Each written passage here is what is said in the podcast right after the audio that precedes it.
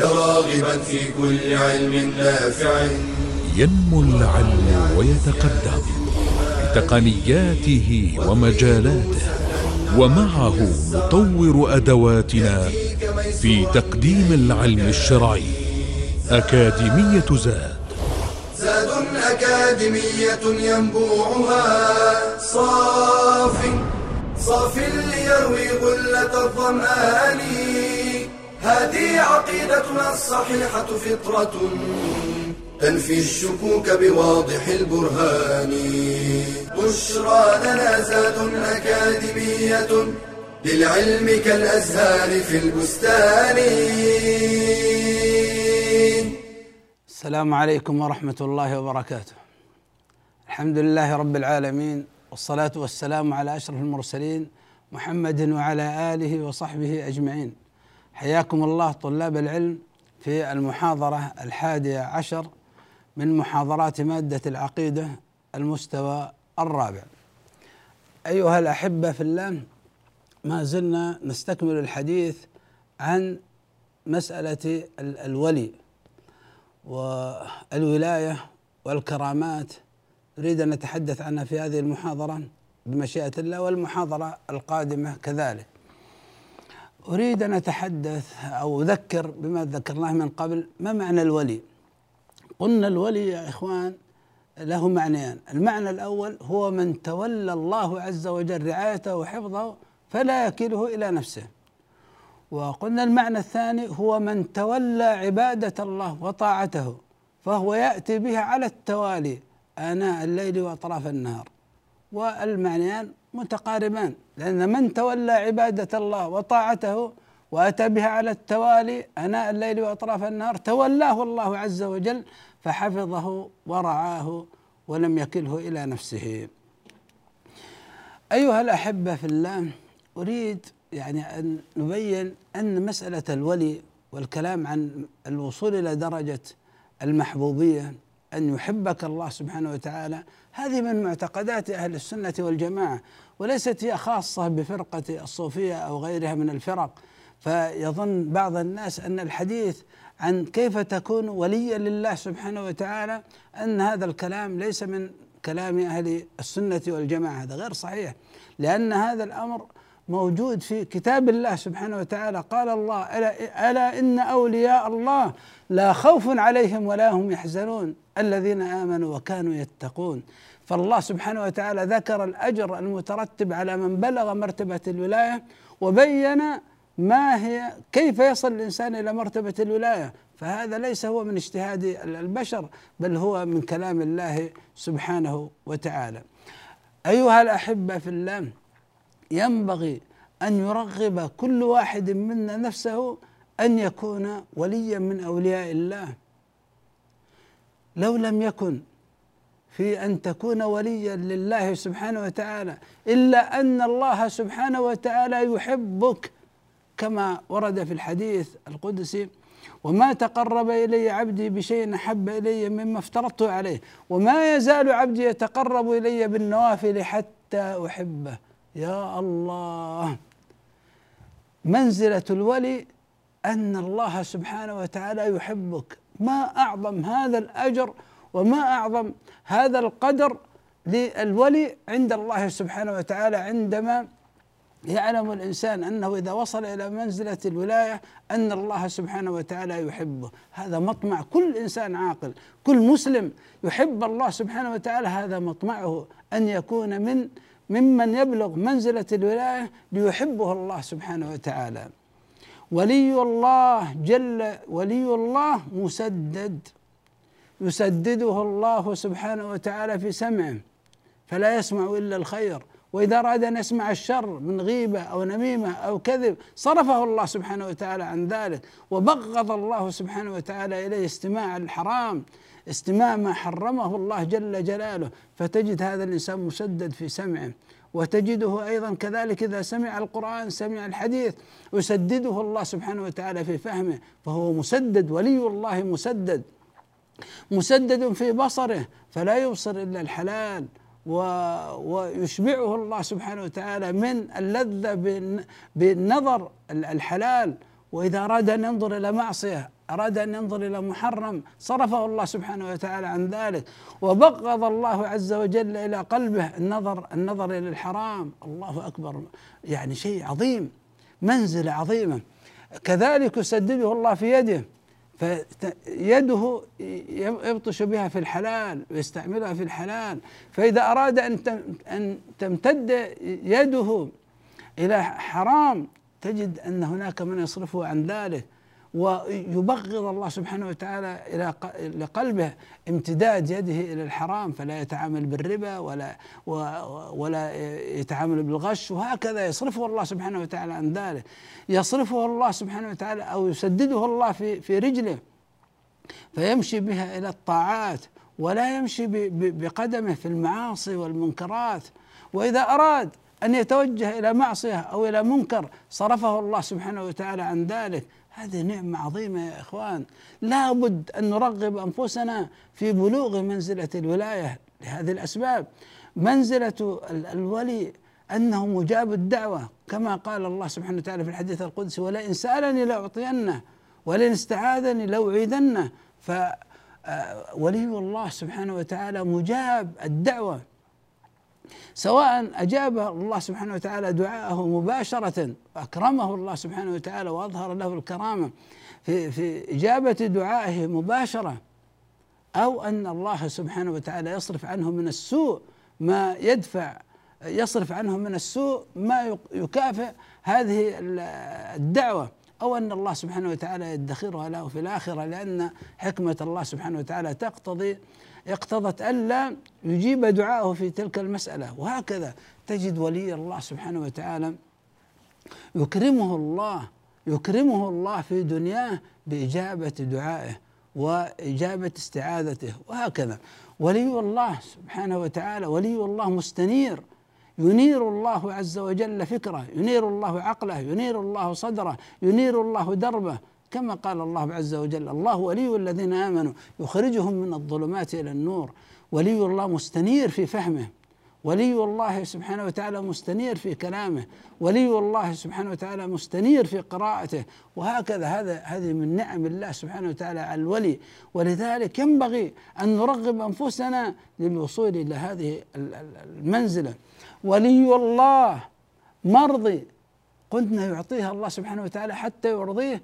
حتى أنه لولا أن الله كتب على كل نفس أنها ذائقة الموت لأعطاه الخلود لأن ولي الله قد يطلب الخلود. ولي الله منصور ينصره الله على من عاداه. ولي الله لا يظن ظان أن ولي الله سعيد في الآخرة فحسب بل إن الله سبحانه وتعالى يسعده في الدنيا وفي الآخرة. من عمل صالحا من ذكر أو أنثى وهو مؤمن فلنحيينه حياة طيبة ولنجزينهم أجرهم بأحسن ما كانوا يعملون. ينبغي أن يرغب الإنسان نفسه أن يصل إلى هذه المنزلة منزلة الولاية فهي منزلة عظيمة. وقلنا يستطيع أن يبلغها الإنسان بأمرين اثنين. لا تعلق فيها بألبسة ولا تعلق فيها ب يعني أمور يعني غير معروفة إنما يقوم الإنسان بأمرين اثنين. يقوم الإنسان بالإيمان ويقوم الإنسان بالتقوى الذين آمنوا وكانوا يتقون. من آمن بخبر الله وقلنا آمن بخبر الله بلا شك. آمن بخبر الله بلا تقدم. آمن بخبر الله بلا إلحاد أتى بالإيمان. و اتقى الله سبحانه وتعالى فامتثل ما طلبه الله عز وجل منه فعلا أو تركا. امتثل بلا شرك امتثل بلا اعتراض امتثل بالابتداع هذا هو ولي الله سبحانه وتعالى. هذه منزلة الولاية وهذا هو الطريق للوصول إليها. أسأل الله سبحانه وتعالى أن يجعلني وإياكم من أوليائه. ناخذ فاصل ثم نعود إليكم بمشيئة الله. بشرى لنا زاد أكاديمية للعلم كالأزهار في البستان.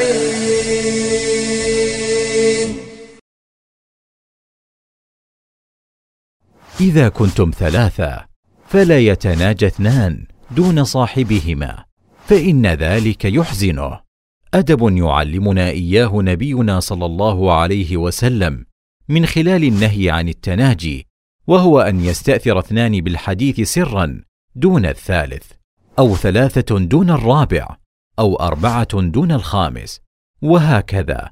فإن هذا لون من إلحاق الأذى بالمسلم لأنه يعود عليه بالحزن والخوف. وربما ظن أن ذلك لاحتقاره والحط من كرامته فيزيده ذلك غما وحزنا. لذا حرم الإسلام التناجي كما قال تعالى. ألم تر إلى الذين نهوا عن النجوى ثم يعودون لما نهوا عنه ويتناجون بالإثم والعدوان. ومن صور التناجي المحرمة أن يتكلم اثنان بلغة مختلفة لا يفهمها الثالث أو أن يكتب أحدهما للآخر في ورقة والثالث جالس ولا يمكنه الاطلاع على ما كتب. قال النووي رحمه الله وفي معناه أي معنى التناجي ما إذا تحدث بلسان لا يفهمه لأن العلة موجودة فإذا كان الحديث دائرا بين اثنين بداية ثم أتى ثالث وأراد أن يدخل بينهما فإن ذلك لا يجوز إلا بإذنهما لقول النبي صلى الله عليه وسلم إذا كان اثنان يتناجيان فلا تدخل بينهما. واعلم أنه إن دعت الضرورة إلى التناجي فإنه يكون مباحا بشرطين. الأول أن تكون هناك مصلحة راجحة على مفسدة التناجي. الثاني أن يكون ذلك بإذن الشخص الثالث ورضاه وإلا حرم. فالتناجي من تسويل الشيطان وتزيينه فإذا أحسست بحزن من جراء تناجي بعض الناس أمامك فاستعذ بالله وتوكل عليه. فإنه سبحانه كافيك من كل سوء وكيد. قال تعالى إنما النجوى من الشيطان ليحزن الذين آمنوا وليس بضارهم شيئا إلا بإذن الله. وعلى الله فليتوكل المؤمنون. بشرى لنا زاد أكاديمية للعلم كالأزهار في البستان. حياكم الله أيها الأحبة. أحب أن أنبه في هذا المقطع هنا. أحب أن أنبه يا إخوان أن هناك أمور منكرة يدعيها من يزعم أنه من أولياء الله. لا بد أن نتنبه إليها. فبعض الناس يفهم من قول النبي صلى الله عليه وسلم كنت سمعه الذي يسمعه به وبصره الذي يبصر به ويده التي يبطش بها ورجله التي يمشي بها. يفهم من ذلك معتقد كفري معتقد يخرج الإنسان من ملة الإسلام. هو يظن أنه يعني بهذا بهذا الفهم أصبح منزلة من منزلة منزلة من منازل الدين العظيمة وهو في الحقيقة خرج عن دين الإسلام. فيفهم من هذا الحلول. فيقول بأن الله سبحانه وتعالى قد حل فيه لأنه قال كنت سمعه وكنت بصره وكنت يده وكنت رجله. فيفهم من هذا الحلول. وهذا المقصود به التسديد التسديد. فمن قال ويزعم أنه ولي من أولياء الله فأوحى للناس أو أفهم الناس أن الله سبحانه وتعالى قد حل فيه أنه هو الإله شيء واحد أنه يعني يقول بالحلول يقول بالاتحاد يقول بوحدة الوجود. هذه معتقدات باطلة تخرج بالإنسان عن ملة الإسلام. بمجرد ما تسمع مثل هذا الكلام الذي فيه إيحاء بالحلول وأن الله هو الذي يفعل وأن الله هو الذي يتكلم وأن الله هو الذي يتحرك وأن الله هو الذي يبطش. فيزعم أنه عندما يبطش فإن الله هو الذي يبطش. أنه عندما يمشي هو أن الله هو الذي يمشي. لا هذا اعلم أن هذا الإنسان من أه من أصحاب الخرافات والأوهام والزندقة من أصحاب الزندقة والخروج عن ملة الإسلام. ليس في طريق الولاية هذه المعتقدات التي تخرج بالإنسان عن ملة الإسلام. ليس في طريق الولاية القول بالحلول ولا القول بالاتحاد ولا القول بوحدة الوجود. الحلول يعني أن الله يحل في العبد كما يحل الماء في داخل الكأس. هذا معتقد كفري. وليس فيه الاتحاد. والاتحاد عندما تمزج مثلا تضع التوت في الماء فيمتزج الماء مع التوت فيصبح شيئا واحدا. فالله يتحد مع هذا مخلوق مع المخلوق فيصبح هو المخلوق شيء واحد. هذا الاتحاد. أو وحدة الوجود أن ترى كل هذا الوجود هو الله سبحانه وتعالى. والله أراد أن يرى نفسه فتجلى في مخلوقاته. فكل مخلوقات الله كل ما ترى من مخلوقات هي في الحقيقة هي الله. لأنها أجزاء من هذا الإله. هذه وحدة الوجود والعياذ بالله. هذه معتقدات باطلة ينبغي أن يحذر الإنسان منها. ولا يعظم هؤلاء الذين يقولون أنهم من أولياء الله ويزعمون هذه المعتقدات التي تخرج بالإنسان عن ملة الإسلام. من الأشياء المنكرة التي ينبغي أن نتنبه إليها في هذه الموضوعات قضية القول بالعبودية بالحب وحده بدون خوف أو رجاء. فيقول الإنسان أنه وصل إلى مرحلة في التعبد لله وصار من أولياء الله فصار يحب الله جل جلاله. ثم يقول بأنه وصل في منزلة الحب أنه ما عاد أصبح يخاف من الله ولا يخاف من وعيد الله ولا يخاف من نار الله. وأصبح بسبب وصوله إلى منزلة المحبة أنه أصبح لا يرجو ثواب الله لا في الدنيا ولا في الآخرة ولا يرجو جنة الله. هذه زندقة أيها الأحبة في الله. هذه زندقة إذا أصبح الإنسان يتعبد لله وصار في تعبده لله وصل إلى مرحلة العشق الإلهي الذي هو بدون خوف ولا آه، رجاء الذي هو كمحبة العشيق لعشيقه. فإذا كان هو رجل أحب الله كما يحب الرجل امرأة والعياذ بالله أو امرأة فتحب الله سبحانه وتعالى كما تحب المرأة رجلا ويسمون الليلة تلك الليلة ليلة الزواج الإلهي الوصل الإلهي. أعلم أن هذا الطريق زندقة. حتى قال بعضهم كما يزعم أنه من محبته لله أنه ما يخاف من نار الله. يقول أصلا حتى لو أدخله الله النار لبصق فيها فأطفأها. وقال بعضهم لو ادخله الله النار لتمرغ فيها فأصبحت عشبا أخضر والعياذ بالله. وهكذا من من الكلام الذي هو زندقة ومروق من دين الإسلام. هذا ليس بولي لله سبحانه وتعالى. ثم الذي يزعم أنه وصل في منزلة الولاية وصارت العلاقة بينه وبين الله علاقة حب حتى أن الله أسقط عنه التكاليف. اعلم أن هذا منحرف عن دين الإسلام مارق عن دين الإسلام خارج من دين الإسلام وهو يزعم أنه بلغ أعلى مرتبة من مراتب الإسلام. وهذا من تلاعب الشيطان به.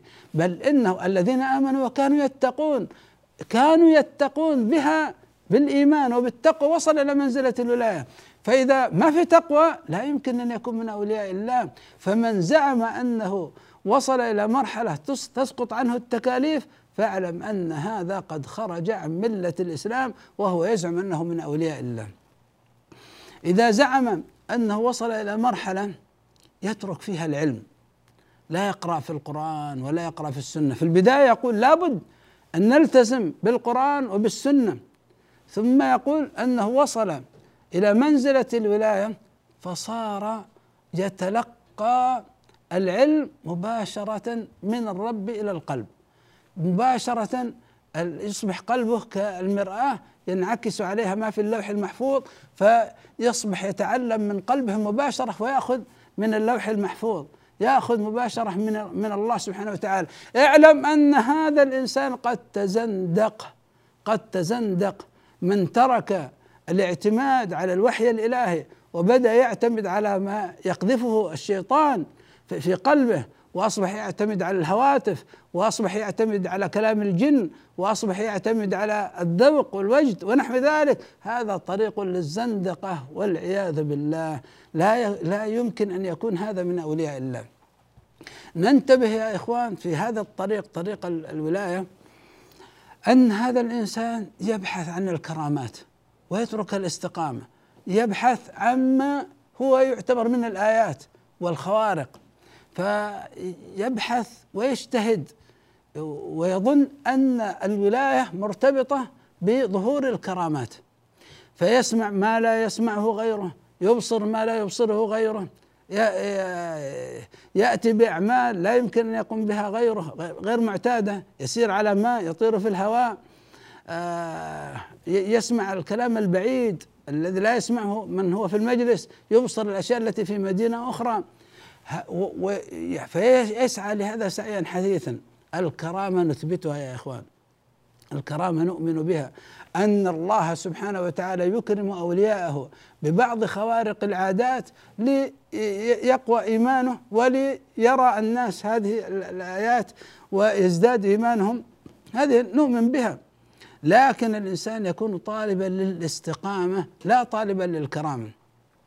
لكن ننتبه أن بعض هؤلاء الناس بسبب هذا الحرص وبسبب هذا الطلب يذهب إلى المغارات يذهب إلى الكهوف ويبدأ يأتي بأشياء وأعمال من شأنها أن تتنزل عليه الشياطين أن يتلبسه الجن ويصبح الجن الآن يخبرونه بأشياء من السمعيات من البصريات يجعلونه يرى أشياء ما يراها غيره.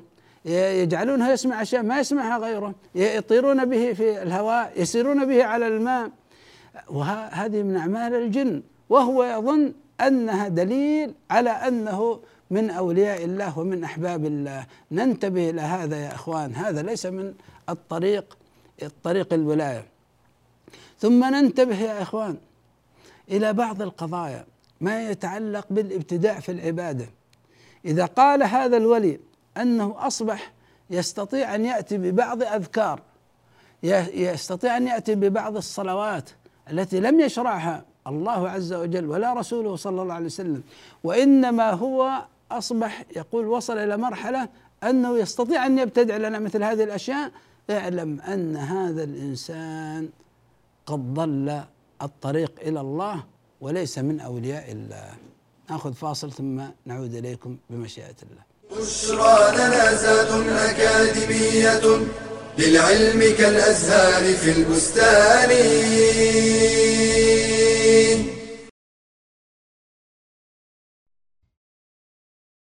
للإيمان أركان لا يتم إلا بها فإذا سقط منها ركن لم يكن الإنسان مؤمنا وهي ستة الإيمان بالله ويشمل الإيمان بربوبيته أي بأنه الخالق المالك المدبر وبألوهيته فلا معبود بحق إلا الله وكل معبود سواه باطل وبأسمائه وصفاته فله الأسماء الحسنى والصفات العليا ونؤمن بالملائكة وأنهم مخلوقون من النور وأنهم عابدون لله مطيعون. ومن عنده لا يستكبرون عن عبادته ولا يستحسرون يسبحون الليل والنهار لا يفترون ولهم اعمال كلفوا بها فجبريل موكل بالوحي وميكائيل بالمطر والنبات واسرافيل بالنفخ في الصور ونؤمن بالكتب أنزلها الله على رسله حجة على العالمين ومحجه للعاملين.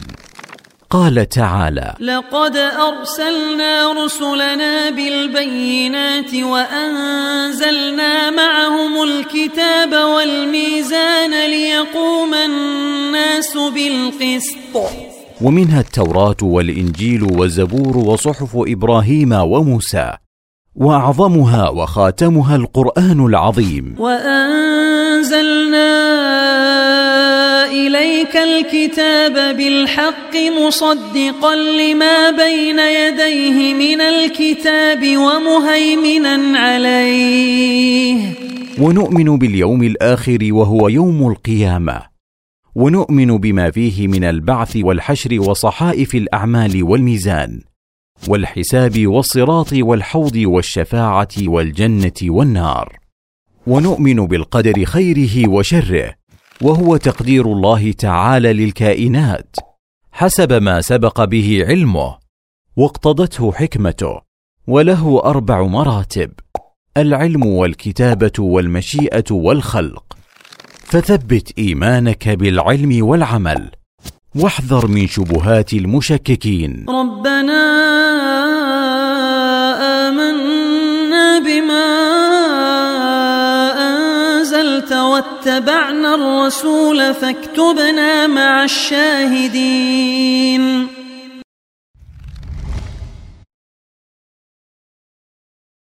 بشرى لنا زاد أكاديمية.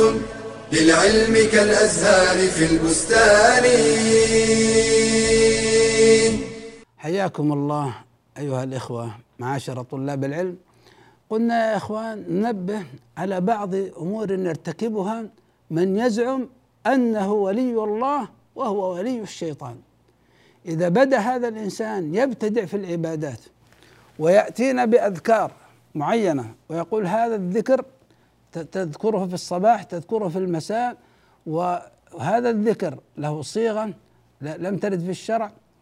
آه هذا الذكر آه يأتي له بعدد لم يرد في الشرع. يأتي له بوقت لم يرد في الشرع. يأتي ب- له بمكان لم يرد في الشرع. ثم يقول كرر هذا ويحصل لك من الأجر كذا وكذا. آه يبتدع صلوات يبتدع صيام معين يبتدع في العبادات أشياء.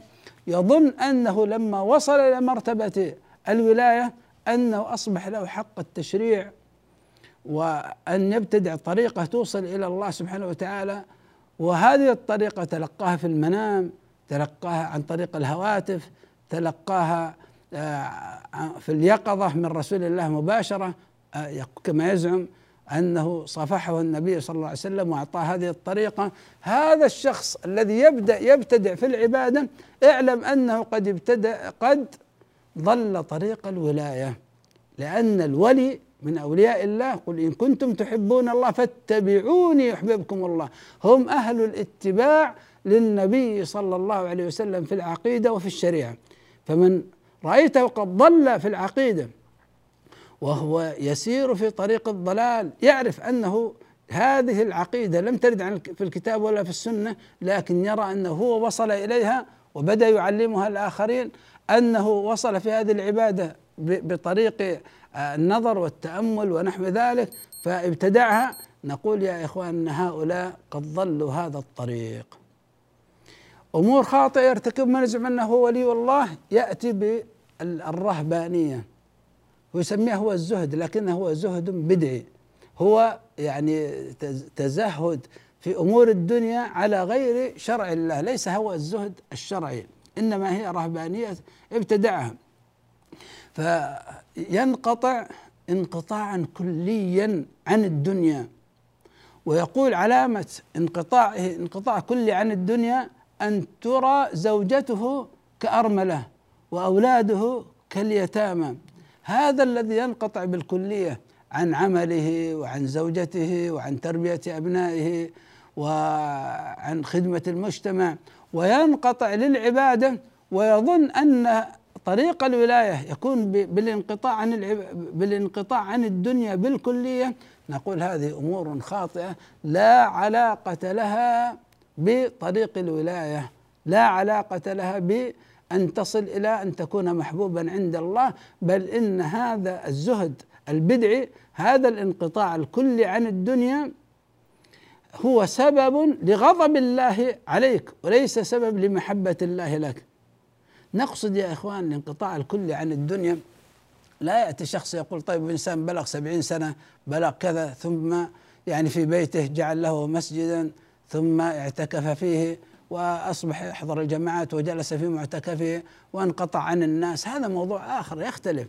نحن نتحدث عن من يأتي يتعبد لله سبحانه وتعالى. أما هذا الإنسان الذي بلغ السبعين وتتفرغ هذا هذا وضعه هكذا.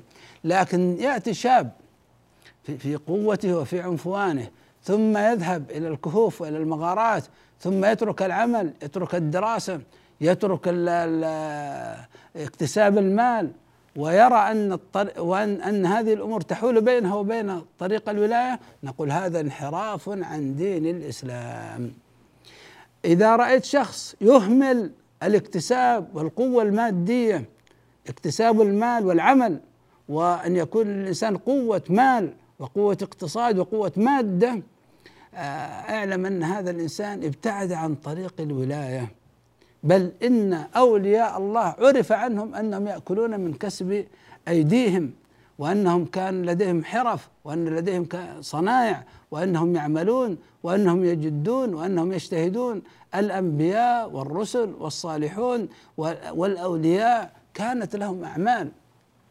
لكنهم فهموا هذه الدنيا أنها دار ممر لا دار مقر وأن هذه الدنيا مهما بلغت من الزينة مهما بلغت من الكمال مهما بلغت من الجمال هي لا تساوي عند الله جناح بعوضة. لو كانت هذه الدنيا بزينتها وزخرفها تساوي عند الله جناح بعوضة ما سقى منها كافرا شربة ماء. يعتقدون أن هذه الدنيا فانية وأن هناك دار الخلود. هذا موضوع آخر. هذا الزهد الحقيقي لكنهم كانوا يملكون هذه الدنيا يعلمون أنهم يبقون ساعة لكن في هذه الساعة التي يبقون فيها يجعلونها صالحة لعبادة الله محكومة بشريعة الله وهكذا. إذا رأيت هذا الشخص الذي يزعم أنه من أولياء الله يبدأ ينكب على الفواحش. تجد يترك الصلوات ويقبل على الخمر ويقبل على الزنا ويقبل على اللواط والعياذ بالله يقبل على الفواحش ثم يقول انتبه انتبه أنت ما تراه غير ما يقوم به وأن هذا خمر كما تراه أنت لكنه هو ماء زلال بالنسبة له. اعلم أن هذه زندقة والعياذ بالله. هذه زندقة. لما هؤلاء حرموا على أنفسهم الطيبات وقعوا في الفواحش والمنكرات. أسوة بمن سبقهم من الأمم السابقة من البوذية من الرهبانية عند النصارى. لما تركوا ما أحل الله عز وجل لهم وحرموه على أنفسهم وقعوا في أنواع الفواحش. البوذية كانوا يقعون على البهائم. لما تركوا ما أحل الله عز وجل لهم من الطيبات والزوجات وهكذا الرهبانية. ووقعوا على بعضهم البعض والعياذ بالله ووقعوا في اللواط ووقعوا في الفواحش. وهكذا من ترك ما أحله الله عز وجل له وخالف تلك الفطرة وعذب نفسه قد يقع في ردة فعل. فعندما ينكر الناس عليه قال لا تنكر على فلان هذا أنت تراه في, منظرك لكن هو في الحقيقة شيء آخر هو شيء طيب بالنسبة له. يلتقي بالنساء ويقول هذا اجتماع أرواح لا اجتماع أبدان هذا كلام فاضي. إذا وجدت أشخاص بهذا الشكل انكبوا على الفواحش فاعلم أن هؤلاء من الدع من ممن يدعون أنهم من أولياء الله وهم في الحقيقة ممن يبغضهم الله سبحانه وتعالى. إذا وجدت هذا الشخص يدعي أنه مشارك لله سبحانه وتعالى في شيء من ربوبيته فيزعم أنه يعلم الغيب أنه يدبر الكون ويدجل على الناس بذلك. فإذا جاءت الريح عند الناس وليمة أو كذا قال لها أيتها الريح؟ انصرفي. يعني بخلاف من يدعو يدعو الله سبحانه وتعالى يا الله خفف عنا يا الله كذا. هذا موضوع آخر. لكن هو لا يقول أيتها الريح انصرفي وأيتها الريح أقبلي وافعلي كذا. فيأمر وينهى في, في الأمور الكونية. ويعتقد أنه مشارك لله سبحانه وتعالى في التدبير. اعلم أن هذا الإنسان قد خرج عن طريق الولاية وتوجه والعياذ بالله إلى طريق الدجاجلة. كذلك أيها الأحبة إذا رأيت من شخص وهو يعني في طريق الولاية يطلب التكريم الغالي من الأتباع ويغضب عليهم إذا لم يغلوا إذا لم يقعوا في الغلو فيه يغضب عليهم من ذلك. فيطالبهم مثلا لأنه لأنه من أولياء الله يطالبهم بالتمسح به التبرك بما انفصل عن جسده من شعر من عرق من آه، بصاق من مخاط. قد رأينا بعض الناس يمتخط ويرمي آه، منديله فيتسابق الأتباع إليه وهو يعجبه ذلك يعجبه ذلك ويرى أن هذا هذا دلالة على يعني أنه أصبح ولي من أولياء الله وهذا والعياذ بالله هذا انحراف هذا انحراف عن طريق الإسلام. إذا رأيت هذا الإنسان يطلب من أتباعه التبرك به التمسح به تبادل المال معه آه، يرمي حذاءه فيتسابقون للحذاء. وأيضا قد يصل عند البعض أنه يطالب الأتباع بالسجود له. إذا رأيتهم يسجدون بين يديه إذا رأيتهم يعني آه، يغالون في ذلك حتى أن بعضهم يزعم أن شيخه أفضل من الشيخ الآخر. طيب كيف؟ فيأتي له بالكرامات ويذكر له من الفضائل الشيء العجيب. هذا طلب التكريم الغالي من الأتباع. هذا انحراف عن طريق الولاية. هذا انحراف عن طريق الولاية وليس هذا الشخص من أولياء الله. أسأل الله سبحانه وتعالى أن يجعلني وإياكم من أهل الولاية الحقة التي فيها إيمان بالله وفيها اتقاء لله سبحانه وتعالى. نكتفي بهذا القدر في هذا الدرس. وصلى الله وسلم وبارك على عبده ورسوله محمد وجزاكم الله خيرا وإلى اللقاء في حلقة أخرى. استودعكم الله. يا راغبا في كل علم نافع. ينمو العلم ويتقدم بتقنياته ومجالاته ومعه نطور أدواتنا في تقديم العلم الشرعي. أكاديمية زاد زاد. أكاديمية ينبوعها. صاف صاف ليروي غلة الظمآن. هذه عقيدتنا الصحيحة فطرة تنفي الشكوك بواضح البرهان. بشرى لنا زاد أكاديمية للعلم كالأزهار في البستان.